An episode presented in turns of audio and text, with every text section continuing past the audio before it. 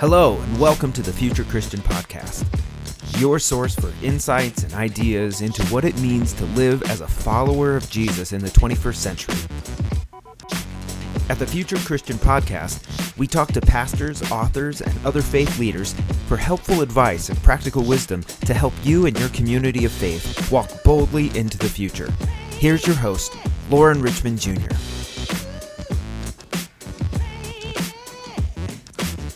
Hey, and thanks for listening to the Future Christian podcast. My name is Lauren Richmond, and I'm pleased to be joined by pastor and author, Reverend Dr. Katie Hays. So, hello. Hi. Well, thanks for joining us today. And I usually ask my guests or talk to them about how I how I know them. In this case, I really don't know you at all, and I just kind of admire you from afar. So, tell our listeners, tell me a little bit about yourself, if you don't mind. Oh, sure.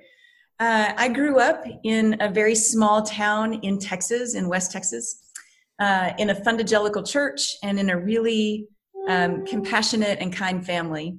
And um, left all of that as soon as I could.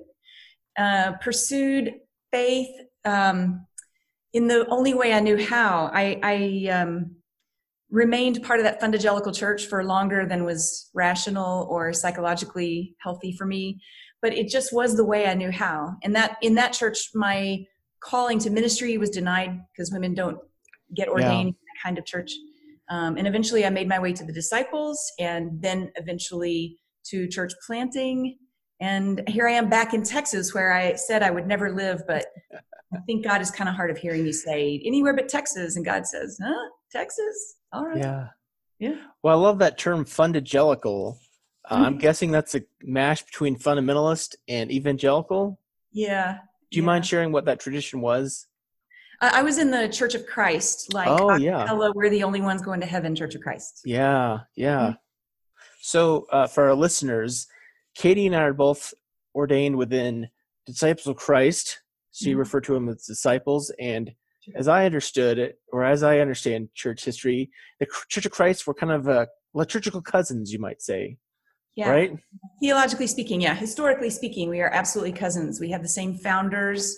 Um, it's just that uh, because of the principles the denomination in the first place was founded on, yeah. Um, half its people went way to the right and half of its people went way to the left. So to move between those two little twigs on the family tree is actually to travel a great distance.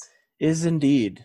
Yeah. Uh, it is indeed. I grew up independent Baptist, ah. um, so not quite the same, but I, similar travels. I'll say. Yeah. So, um, you alluded to a little bit. Tell me about, if you don't mind, how your experience of growing up in the Church of Christ in a in the fundagelical tradition, what that looked like in your past, and and maybe a little bit what it looks like now.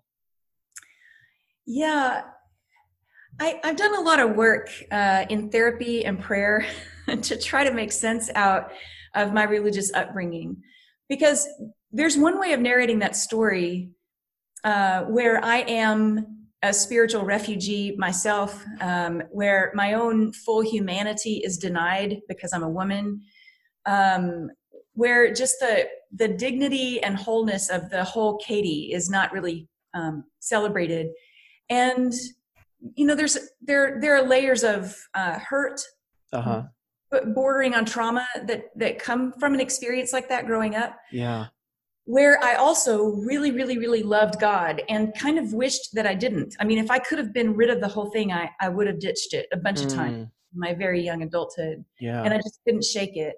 I know now that you know god was pursuing me with a calling to ministry but for a long time i didn't even have language for that. I didn't yeah. even know that women ever did that. Sure um, so to grow up that way and have this deep love of God and the people of God as manifest in the church, even as the church keeps saying, no, no, no, we don't want that much of you. Wow. We want you, but not that much of you. Yeah. Um, that's a story of hurt. And I can still, I got some, a, a, soft underbelly. I mean, people can sort of press that button on me and not even know they've done it. And yeah. I, you know, filled with grief that comes out as rage on the other hand, uh, there's another way of narrating that story that I grew up in a congregation of really kind hearted people mm. um, who loved me and mm. loved my family and supported my family through some hard things. And my family, uh, parents, siblings, just really dedicated to the life of that congregation. And it was our social circle. Um, and that had been generationally true mm-hmm. on both my parents' sides.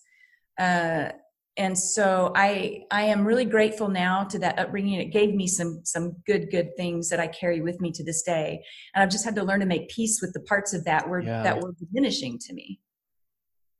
Yeah, I think that's a great. I know for me, I've had it like I said a similar background, and that was something that I've had to do is make peace with my past and try to find things like you said that I can take from it and value from it.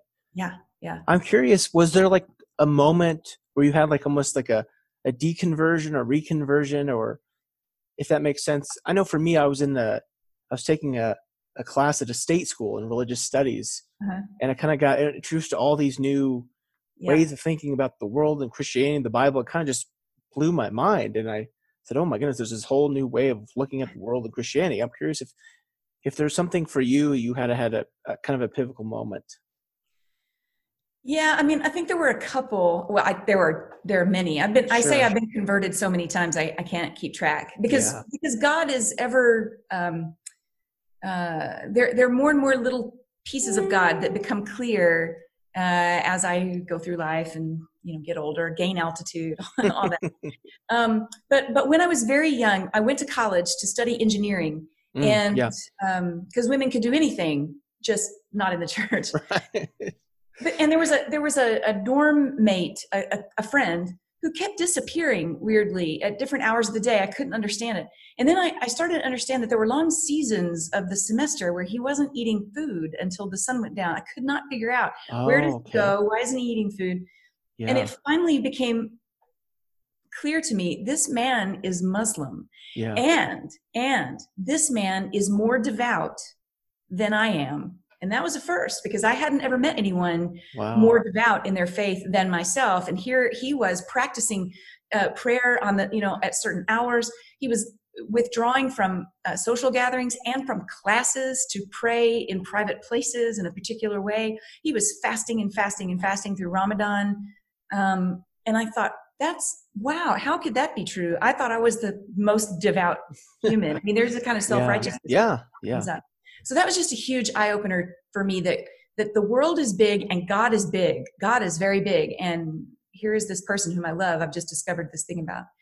Then um, a couple years later, I had left the study of engineering because I was really terrible at it. I, I liked it, but it's not the way my brain really works. Uh-huh. And I was uh, studying theology, like biblical studies, Christian theology for yeah. the first time. And it was such a kick. I just loved it.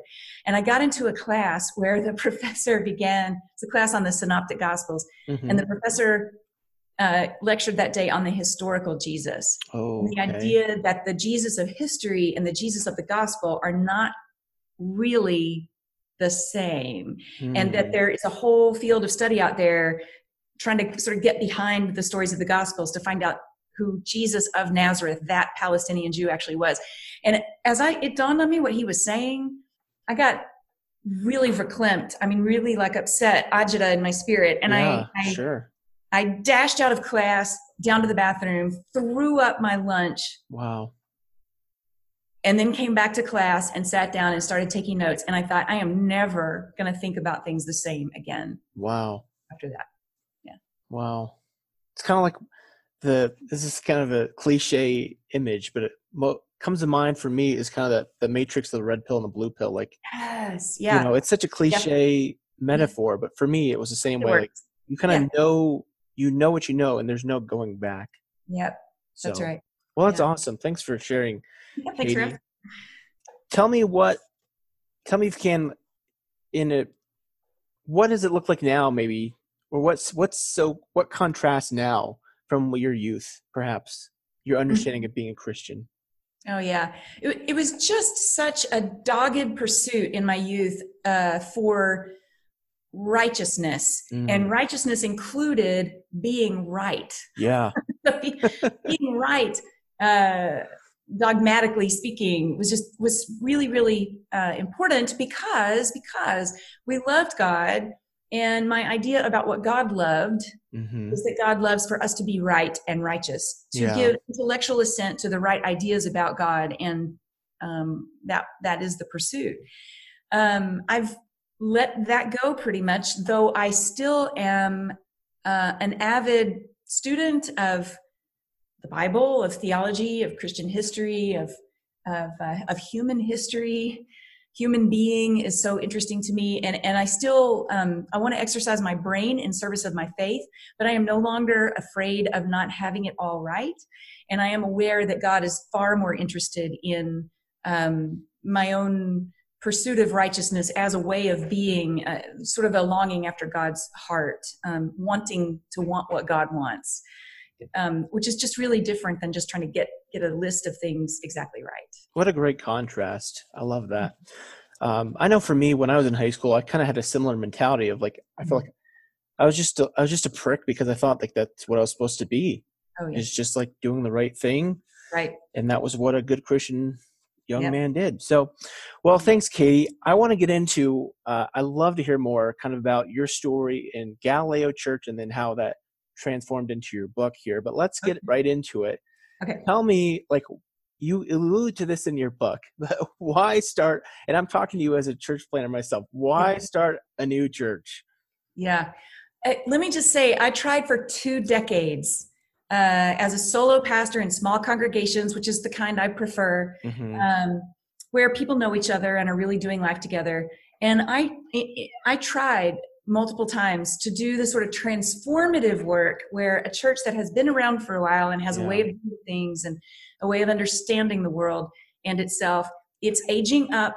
It wants badly to attract, and I'm going to just Yep. just bracket that word attract newcomers and in particular they want straight white Young educated families. families you know Yeah. to come in and um I, I just I really tried it. I tried it with all the denominational tools. I hired the consultants. I read the books. I did the things, and I I just wasn't any good at it. It wasn't. It did not happen Hmm. uh, in the congregations I served. There were a few times where I felt like, oh, we're really making progress here. We're really moving down a path toward how God wants to use us in this world.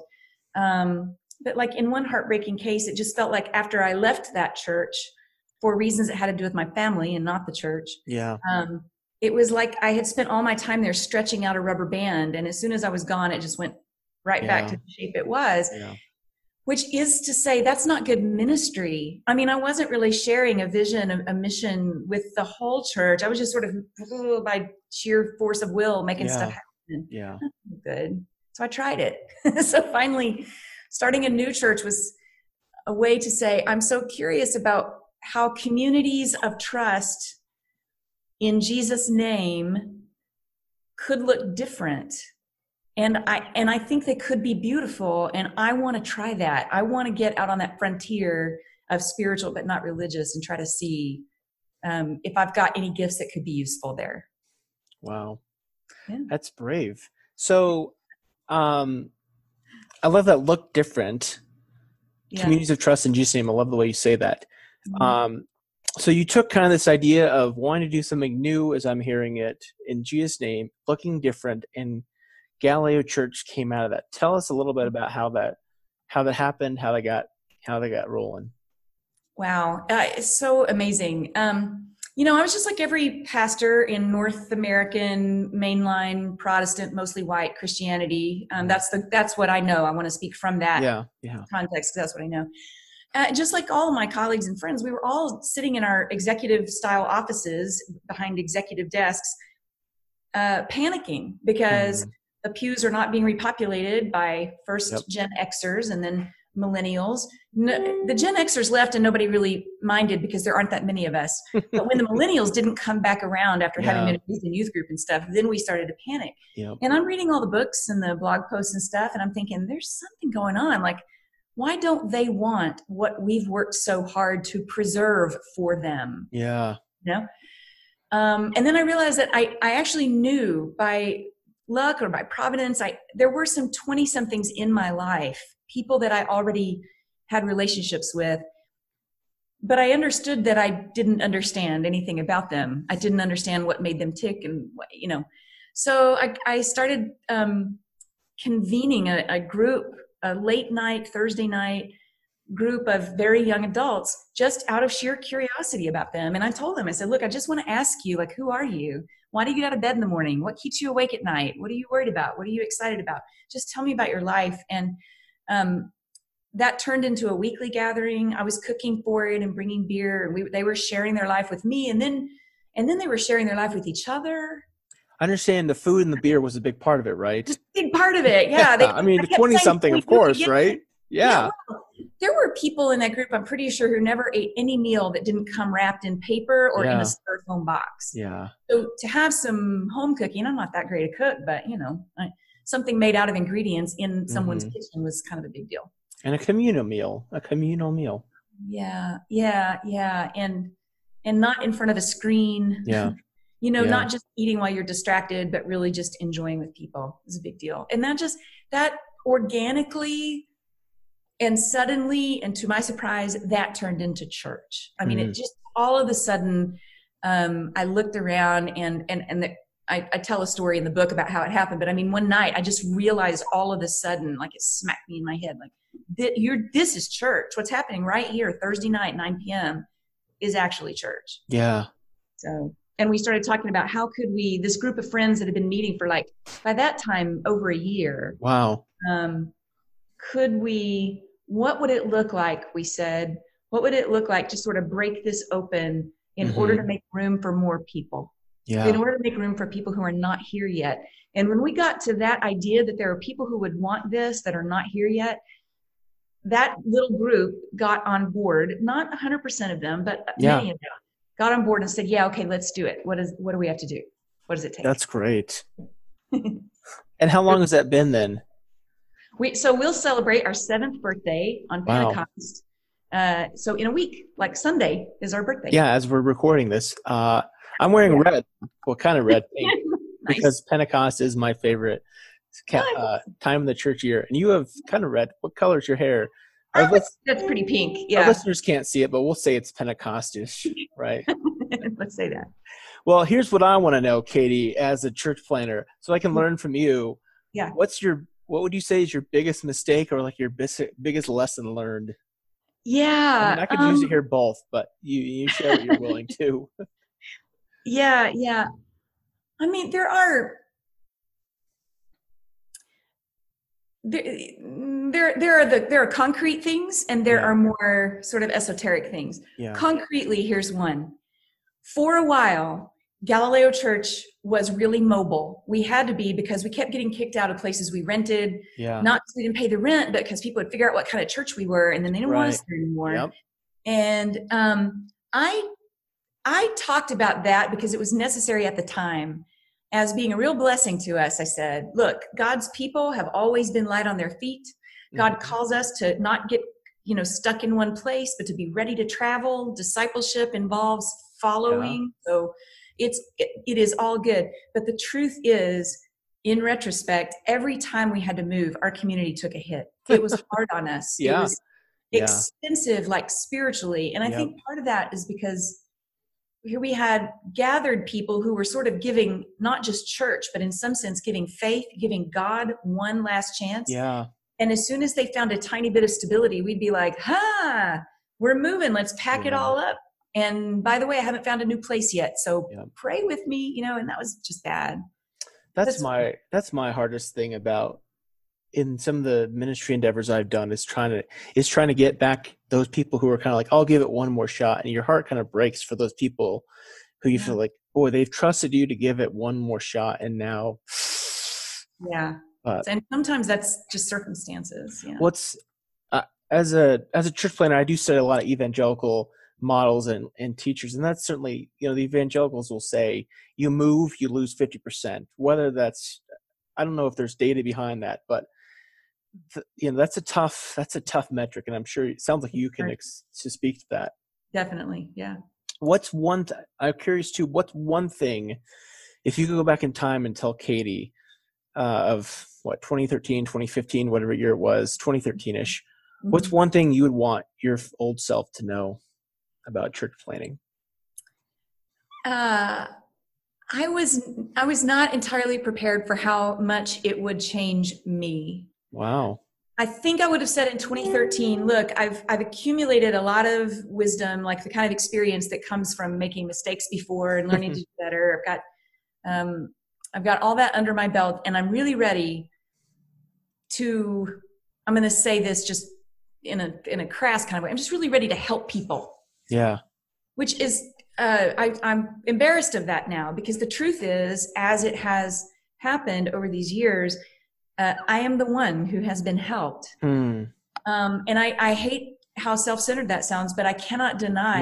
Yep. the conversion of my own heart in this process. It's really, it has really freed me, and I'm, I am much better for it. Wow. That's great. That's Mhm. great. Well, you've kind of taken all this and you've put it this story into a book that you're calling "We Were Spiritual Refugees." Yeah. And as I understand, it, you're telling the story of kind of how Galileo Church came to be. Yes. Mhm. So, what kind of pushed you? Said, "Hey, I need to put this into a book." there were a couple things. Uh, one was uh, maybe this happens to you too. I get messages, emails, phone calls from people who say, uh, I, I heard about your church on Facebook or I saw it online. I kind of want to do something like that. How, so tell me, how'd you get started?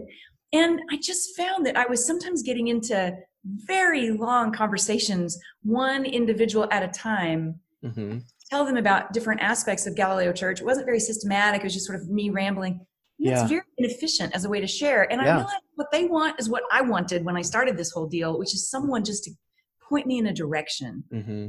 not like a method. And my Right. book is definitely not a method. It's just a deeply personal, you know, contextual particularity. Uh, but uh, people were just really hungry to know that it's possible Yeah. have some idea of the contours of the work, what it looks like. So writing the book was partly about that, answering questions that had been asked of me. And then it was also a necessity, as it turned out, for me after five years of doing the work nonstop, which was, you know, 70, 80 hours a week sometimes. It Yeah. was so exhausting and it was all year long. Just, just, it was just a lot. I loved it. And that's why I did it so much. There's My not a lot of vacation weeks in church planting. I can. no, there's really not. Yeah. Not that my church was demanding that of me. It wasn't that, but that I loved it. I just wanted it. I, I Yeah. wanted it. It meant I never stopped really Yep. to reflect what has happened here. What is happening here? How is this changing me? Is it working? I mean, beyond just the weekly metrics of who shows up, Mhm. in what sense is this good for the world? Yeah. it is. So to stop, to pause at the five year mark just seemed like a smart thing to do just to get some perspective on what was happening there. Yeah. Well, that's great. And it sounds like you're kind of alluding to what your goal from for the book was to, to partly to be kind of a teacher and inspiration for others. Anything you want to add to that more? Yeah, I meet a lot of people um, from traditional church backgrounds, Yeah. um, usually older than myself, who are really, really, really afraid. They're Hmm. afraid for the church's future. Hmm. They're afraid for their children's and grandchildren's future. Uh, and they're afraid what the world would look like if the church just sort of poofs out of existence. Yeah. And what I want to say to them is church as you know it may well poof out of existence. Yeah. This pandemic may speed that along. Yeah, absolutely. Yeah. Um, and yet, uh, God still has people in this world, and God is still sending hmm uh, people into this world imbued with the Spirit of the living Christ um, to to embody love. That is still happening, and they are still gathering in communities of belonging, in communities of practice. And it's church, is what it is. It is beautiful, and I want Yeah. you to see it. I want you to know it's beautiful, and stop being afraid. Well, I really appreciate what you said there about fear amongst older generations.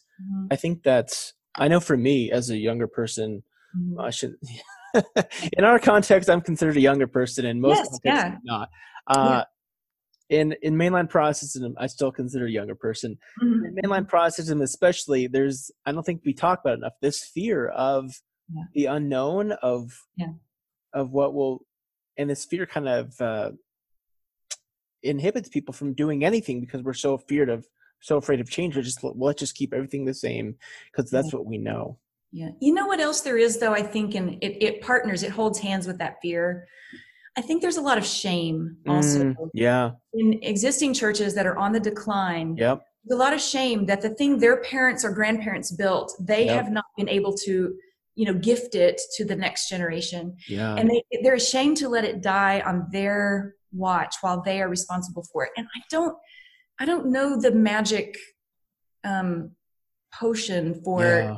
relieving that shame and just saying it's really it's really not your fault i mean it is your problem like you're going to have to figure out what to do about it but we are in a cultural apocalypse here the church is not the only institution that is suffering Yeah. right Yeah. so we're, everybody's trying to figure out how to bridge between people and form communities of trust Mm-hmm. churches also Yeah, that's great. Great. Shame. Yeah, that's great. So I love what you um this kind of rolls into what I want to talk about next is your point about the next church.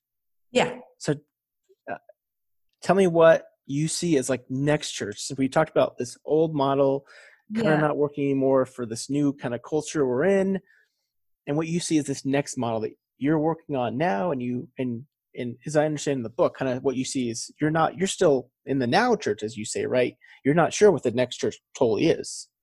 Well i think i think galileo is out here on the frontier doing a kind Okay. of next church sure. um, kind of an r&d experiment in a way. I mean it's very real to those of us who are part of it but for Mm-hmm. Yeah. people who are outside of it i think they can look to it for data about what next church might look like. I mean at yeah. least um, yeah at least to get a whiff of some of the characteristics i think the next church will have mm-hmm. um, i think the next church will be for one thing deeply contextual and Mhm. anybody who doesn't know about that already you, you just got to catch up because Yeah. this idea even with our best intentions when we say things like all are welcome yep and all means all i mean i get that and i i love that the disciples certainly welcomed me when i was you know in need of welcome but i think saying all misses the idea that everything is so niche now and that Mhm. there is a particularity to people's context that is uh, each each of us making our own way quite differently in the world.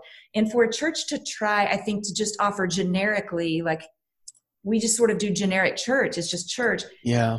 not going to work for next church. So Galileo has gotten very specific and really particular. And if people say, yeah, but I don't like that thing you do, or I wish you did this instead, I say, you know what? There are some churches who do Yeah. that instead. And you can totally go there and it's Yep. totally fine. It's really fine. So there's that. And then I think next church will have um, a really light infrastructure mm-hmm. it will pivot quickly because Yep. that particularity shifts. So the church needs to be light and be able to shift. So none of these multi-page constitutions and bylaws that yeah bind us to certain ways of being, the yeah. lightness of that so that it can be fast um, and transparent mm-hmm. about decision making, about power, where it rests, who has it, yeah um, how it gets used, uh, transparency in that. Um, people younger than myself demand it and will not, will Yeah. not invest in any structure that they feel is not transparent and truthful. yeah Um, That's a great point you have about the deeply contextual. I don't know if you see this down in Texas, but in my neck of the woods, it seems like the mainline Protestant churches will kind of they'll raise a rainbow flag and say, "Hey, we're LGBT affirming," and just kind of be like, "Hey, when's everybody going to show up?" And it rarely works. And I think it speaks to what you're saying is there has to be something you're offering those people that's relevant to their lives. yeah, yeah, that's uh, and that that somehow. I mean, we we at Galileo we call them missional priorities. We have 5 of them. They're very specific. They're on the front page of the website. We recite them. Uh, not like in a creedal way, but I mean, they get said every Yeah. Sunday of the world. So by the Yeah. time you've been there three or four Sundays, you you know this is what this church does. And I think that very particular combination of missional priorities is what makes us us. We would never say that any other church should have those same missional priorities. I'm Mm-hmm. glad that other churches have different ones. But if those, if the priorities that we've named have resonance in your heart, it may be that those are your missional priorities too. And wouldn't that be something if you could come sort of, you know, journey together with people who are leaning in the same direction with you? You know, that's a great point you bring up. And it kind of, I was going to ask you this how can this help a, an established pastor? And my thought is that just saying your priorities each week would go a long way Yeah. to an established church. Tell me, tell me what you think. Yeah, I think that's right. But I think the first, in the first place, the established church, the, an established congregation, is to get clear about what its missional priorities actually are. Right. And I mean, what, what do you actually exist for in the world? If you if you disappeared, who would miss you? hmm If you disappeared, what work of God's big agenda would not be getting done in the place that you are? Like you got to get super clear about that, and you have to make sure that your budget backs that up. I Mm-hmm. mean, I think if I think if people from the outside of some of our congregations read our budget like the story that it is, Mm-hmm. they would say the missional priorities of this church are to uh, keep up property and pay personnel because that's where we spend all of our money Yeah. Um, and that's where we spend all of our time like if you if you just read through the minutes of a Right. Board meeting. board meeting right where are we spending our energy and resources to keep up property and manage personnel well those nobody's excited about that that's not the gospel that isn't saving No one wants to give to a, a building. No, no. So, what does your church really exist for? And I think uh, partly in an effort to be kind to everyone and what what sort of everybody's interested in. I've definitely served in churches where the outreach budget was simply spent on. We just wrote checks Yeah. to thirty different organizations. yeah They were the 30 that people had mentioned in the last few years, and we've always written checks to these 30, and that's that's really it. hmm And if somebody wanted another one, we'd add 31 and we just divvy up the money and that's what we do. But there's no real deep engagement uh, Yeah. of our hearts in any of that. That's great. Tell me, because I, I want to hear if I can, because I know you've got a building to pay. I guess I'm guessing you probably got staff people Mm-hmm. uh, on payroll. How does is it is it about telling the telling a story? Is it about your narrative of your budget? Because I'm guessing you have many similar expenses that an established church has. So how does that look different for you at Galileo, and how might that translate to an established church? Yeah, it, it, we do have many of the same expenses. That's right. Um, I would say places where we aren't spending a lot of money are on the property because we don't own it. We rent Oh, okay.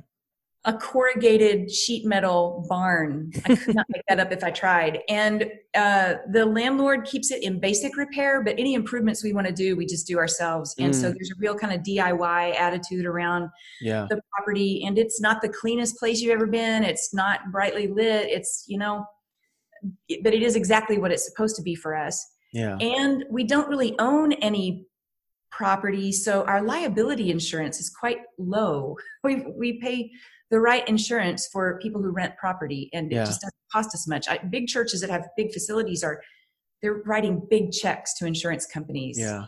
Um, yeah, in fear of a, a lawsuit or whatever. But Yeah. um, uh, and then in terms of personnel, yeah, we.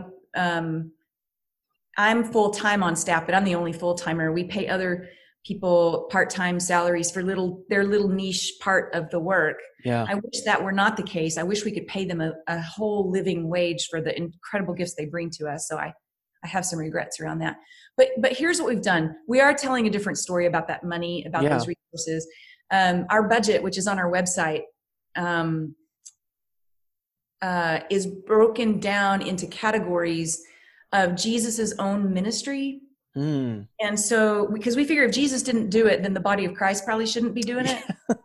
So- the first the first thing in our budget is uh, announcing the reign of god and inviting people in Ooh. so under that we throw parties we're in parades we print up stuff we pay for our website every all that announcing and inviting stuff that we do to say the reign of god looks like this and you are Yeah. invited in that's first and then next is preaching and teaching healing and feeding um, eating and drinking with friends. That's Mhm. like a whole category in our budget because that's something jesus did so much. They said he was a glutton and a drunkard right? So we want to Yeah. eat and with friends. So there's a lot of money for food in our budget. Yeah. welcoming children is a big part of right? Jesus did that in the gospels. There's just all these things right? So we've divided those uh, categories out and uh, sorry my phone was interrupting me there um, okay. and um, then we can take things like the rent for the barn Mm-hmm. and that can actually be applied toward uh, worship Parts. Yeah. right worship and spirituality Yep. and eating and drinking with friends it can be it can be parsed out on all these things we do that jesus did Yeah. um, same with my salary which is a, Yep. you know the num- the big expense in our budget actually can be divided out among all the different ways that i support these uh, actions this way of life that we're trying to do together Hey, this is such an important point. I think that I want listeners to to get. I remember I tried to do this at my first church, I took like our our terrible mission statement, and I took like the the previous week's board minutes or previous month's board minutes, and like highlighted them to each section that correlated. I thought to the mission statement just to try to get this point across that yeah. everything we're doing needs to fit into part of our mission statement. And i think i love the way you're you're saying it and i think it's such an important point that uh, even older established churches can take from that each item of your budget doesn't need to be a boring item. And it reflects your ongoing ministry and i love uh, that you're pointing that out.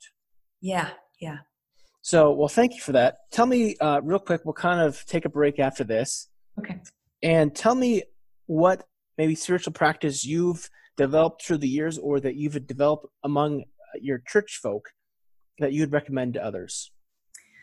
Yeah i think um, one of the things that's serving us best now during the pandemic is a practice actually that we've been working on together as a church for all the years of our life together. And that is the practice of narrating our lives to each other. Hmm.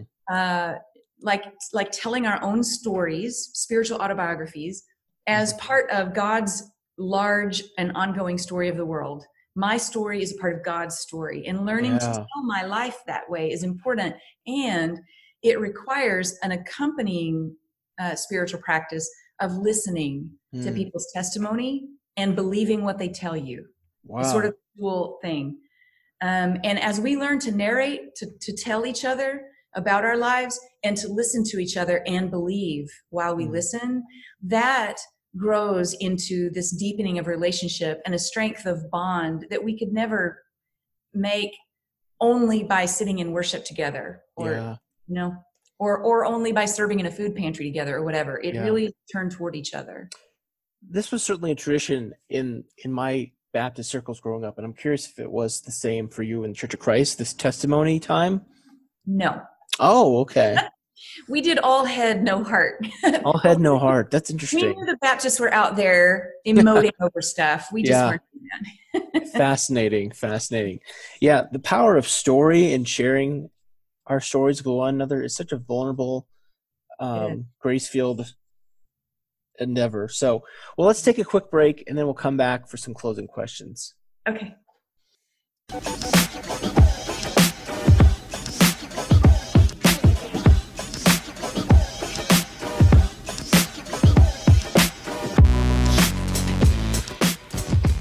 All right, we're back with Reverend Dr. Katie Hays. Katie, some closing questions you can take as seriously or uh, not as you'd like to. Okay. Tell me if you were Pope for a day, what is your big thing? if I were Pope for a day, I would write a papal encyclical declaring that patriotism is a sin. Wow. The fragmentation of the human family. Wow. That's it. That's big time. Okay. Okay. Great. Thank you. So this is maybe is a good follow-up question. Like what theologian or Christian figure would you maybe you cite in that? Hmm. Well, probably probably Walter Brueggemann has been most influential to me in thinking about the danger of nationalistic borders, mm-hmm. the, just the falseness of imposing borders on the world that God has made. Um, Ellen Davis, mm-hmm. some Hebrew Bible scholars in particular who have thought about Israel's own national identity and the appropriation of that for American Christian patriot patriotism, yeah. like Christo patriotism, which is very strange and scary to me. Yeah. yeah. Tell me, I'm I'm sure you're familiar with Phyllis Tickle, I imagine. Yes, quite. There's an there's an evangelical guy, Brady Shear, who kind of talks in similar type language mm-hmm. about social media and the internet being like the biggest change in communication in 500 years. Mm-hmm. Kind of in that way of thinking, what would you say history will remember this current time and place for? Yeah, I think that social media and the internet generally has led to an expanded worldview for almost all of us. I mean, the world is just a lot, lot bigger than we thought. Yeah. I'm, at least I can remember when it was not this big. we didn't have access to it all. And that expanded worldview meant that we all sort of, like all across the world, we became aware of each other in new ways. And I think what remains to be seen is whether, having become aware of each other, the whole human family, sort of looking at each other now, do we like each other? Hmm. Will we love each other Wow. Enough to dissolve borders and boundaries and actually uh, work in concert with each other? Or for a more dystopian future, Yeah. having now seen each other, do we now realize that we don't really like each other or trust each other or care very much about each other's well-being? Well, It's that's a book right there, I think, Katie. yeah. Yeah, that's great. Well, I think you're hinting at it right there in your answer. But do you have a guess of what Christianity will look like then in 500 years? Um, I'm hoping that within the next half millennium, we discover that there's life apart from life on Earth, sentient life, even not just on this planet. And oh my gosh, I hope that we have the most curious, uh, spiritual explorers uh, who want to go there, wherever it is, and listen, just listen to the stories that those sentient beings have been telling their own stories of origin Mm, about how the world came to be, about how it Wow. was broken, and about what it would take to redeem it, to repair it. wow, that's Um, a whole nother podcast right there. That's another book right there, Katie. Wow. oh, people have written that book, and I oh, just, have they? yeah, Wow. yeah, like uh, that book. Oh, we've all read it, "The Sparrow" by Mary Doria Russell. Okay, I'm to check that out. sci-fi about yeah about a future where uh, only the Vatican has money anymore for space Huh. travel and exploration because the Earth has kind of come undone, and uh, so they agree to fund uh, an exploratory trip to a new planet uh, if they can put a Jesuit on the excursion, and they send yeah they send this amazing priest out hmm to meet these sentient beings and to report back like what is it going to take to convert them to christianity but the Wow. open question is like do they need I, I don't know do they need christianity as we know it or maybe they have their own stories of creation fall redemption Wow. you should listen first Yeah, that's a good that's a good lesson here for us to end on. yeah okay good Tell us, tell our listeners where uh, they can find out more about you. I, I am torn about how to answer that. I actually have a website. It's pretty new to me. I've never had anything like that before, but I sort of needed it because I have a book. Yeah. So Katie Hays, no E in Hays, dot net is that. I will say though that if you really want to know what I'm doing day to day, where I'm where my heart really is and what I'm engaged in, Galileo Church on Mhm. all the socials, including TikTok, where we have 180 followers as of today. We're very excited. Yeah, speaking of new, right? Right. Yeah. Well, that's awesome. Thanks, uh, Katie, so much, and uh, appreciate you taking some time out of your schedule. And uh, peace be with you and your community during this time of of the pandemic and all. So, Thank you, Lauren. Peace of Christ to you and all your beloveds. Take care. right.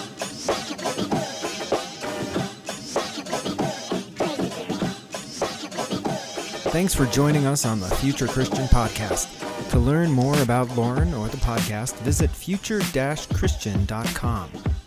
But hey, before you go, do us a favor subscribe to the podcast and leave a review. It really helps us get the word out to more people. Thanks, and go in peace.